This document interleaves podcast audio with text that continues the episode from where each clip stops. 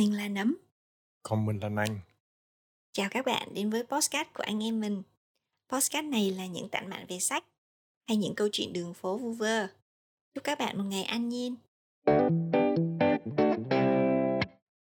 Sữa có gây ung thư không?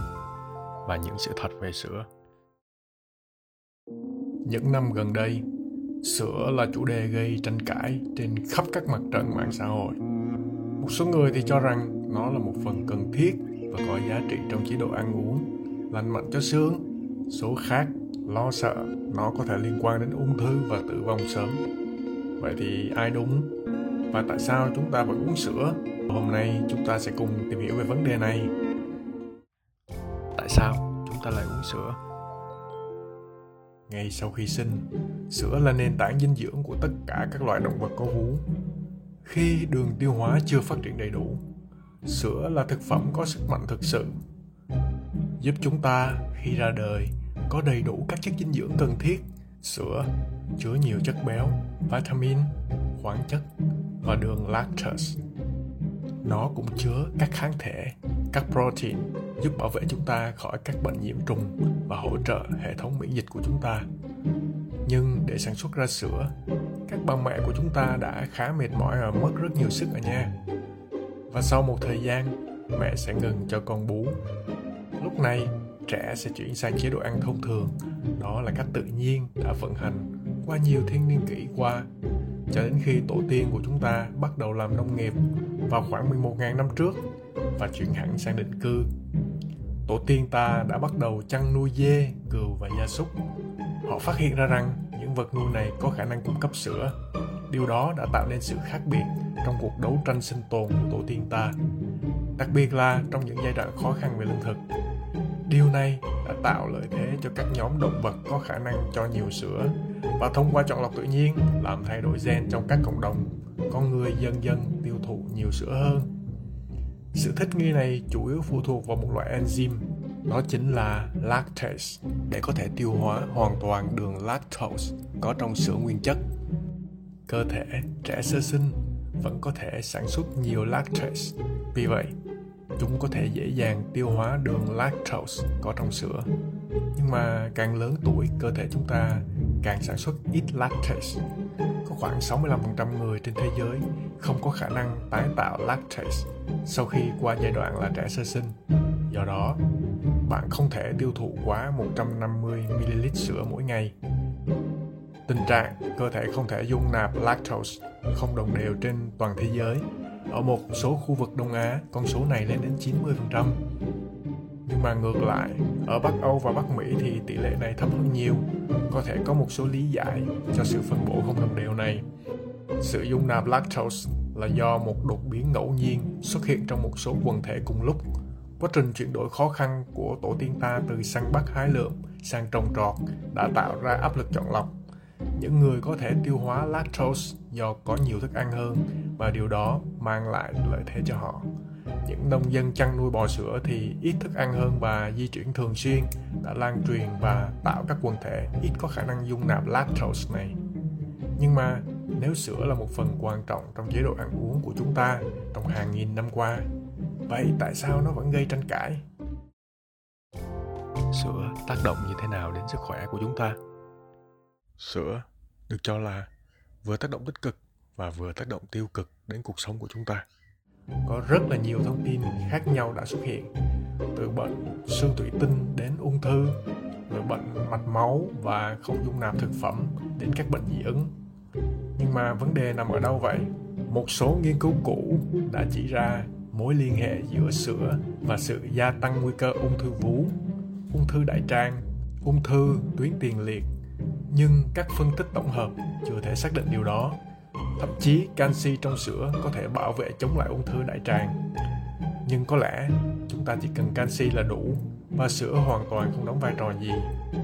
Chỉ có các nghiên cứu về ung thư tuyến tiền liệt đã cho thấy nguy cơ gia tăng ở những người tiêu thụ hơn 1,25 lít sữa mỗi ngày.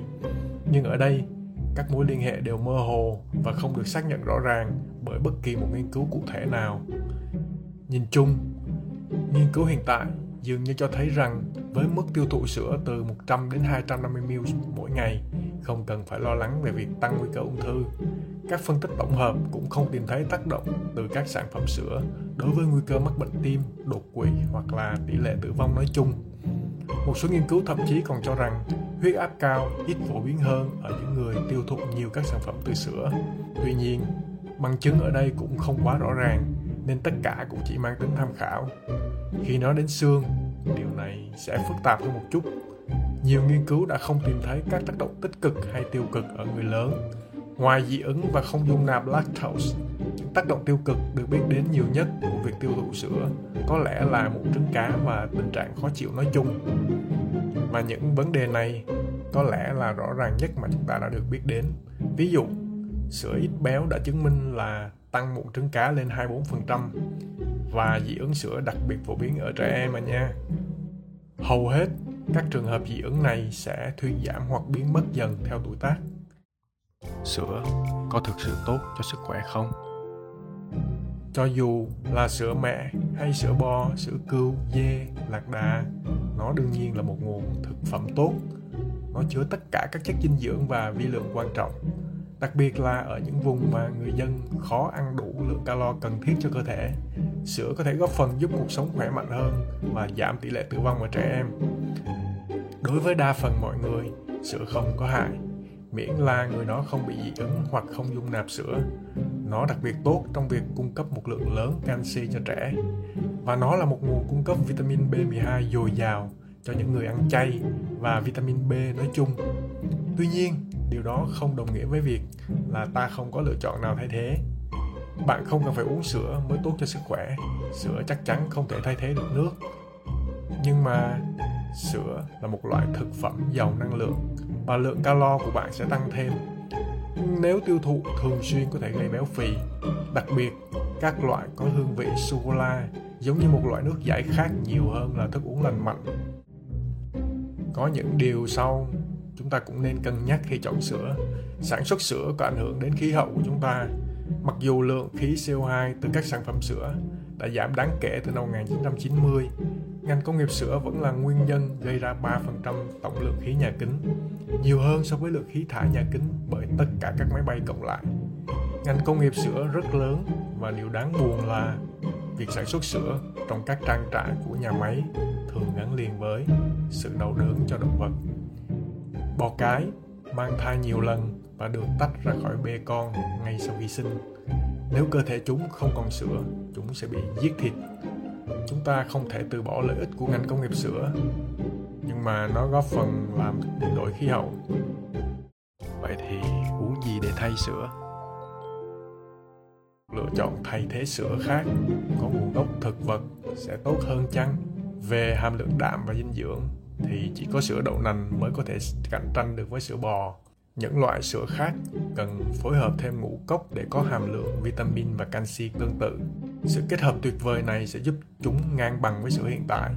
Và tất nhiên, có thể sắp tới sẽ có một loại sữa khác thay thế.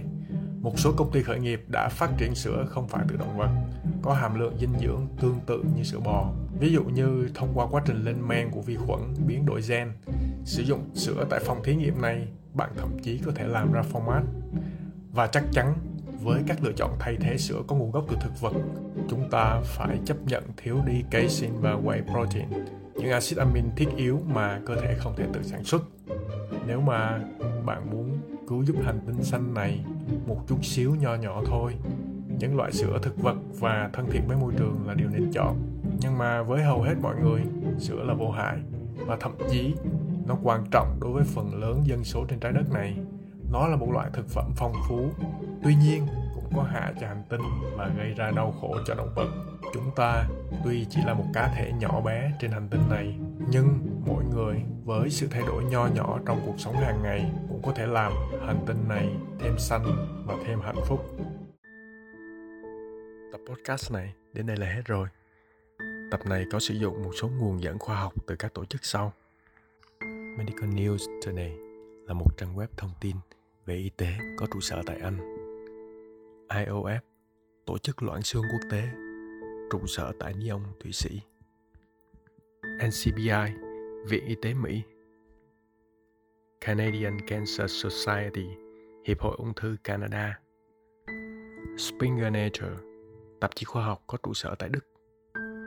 Taylor and Francis Online là một công ty Anh chuyên xuất bản sách và các tập san học thuật.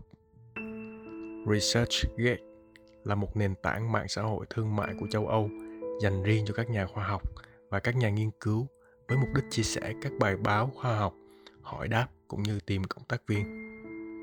NIH Viện Y tế Chính phủ Mỹ chịu trách nhiệm về nghiên cứu y sinh và sức khỏe cộng đồng. MedLife Plus, trang web thông tin sức khỏe đáng tin cậy, cập nhật từ NIH và Thư viện Y khoa Quốc gia Mỹ. Semantic Scholar là một công cụ tìm kiếm các thông tin nghiên cứu và tài liệu khoa học. Mình hy vọng là những thông tin mình vừa chia sẻ trong tập podcast này sẽ giúp cho bạn có thêm nhiều kiến thức hữu ích phục vụ cho cuộc sống của bạn. Chào tạm biệt và hẹn gặp lại trong các tập podcast kế tiếp.